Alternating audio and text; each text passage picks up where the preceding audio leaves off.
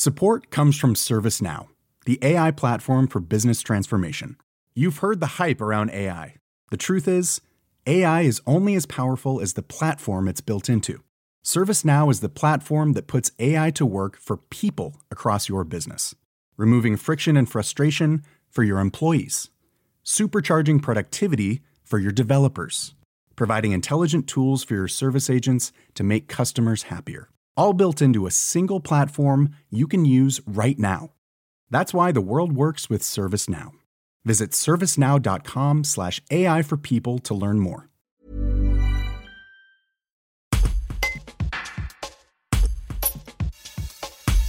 Sébastien, le lavandiculteur ardéchois et éleveur de vaches à gras, a rencontré Karine lors de la 16e saison de L'amour est dans le pré sur M6. Le couple, qui habite ensemble depuis le 1er janvier à Gras, dans le sud de l'Ardèche, file le parfait amour plus d'un an après leur rencontre.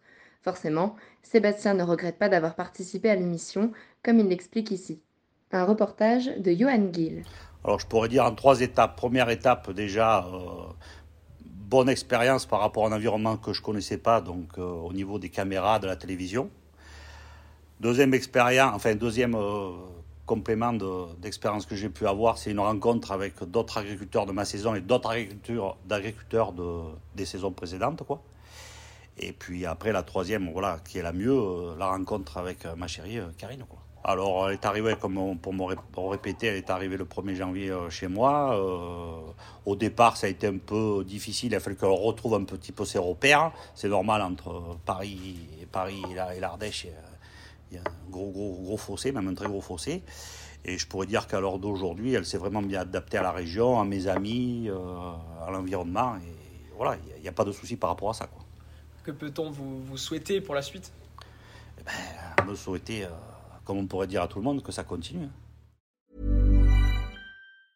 Hi, I'm Daniel, founder of Pretty Litter. Did you know cats tend to hide symptoms of sickness and pain? I learned this the hard way after losing my cat, Gingy. So I created Pretty Litter, a health monitoring litter that helps detect early signs of illness by changing colors, saving you money and potentially your cat's life. Pretty Litter is veterinarian developed, and it's the easiest way to keep tabs on your fur baby's health right at home. Go to prettylitter.com and use code ACAST for 20% off your first order and a free cat toy. Terms and conditions apply. See site for details.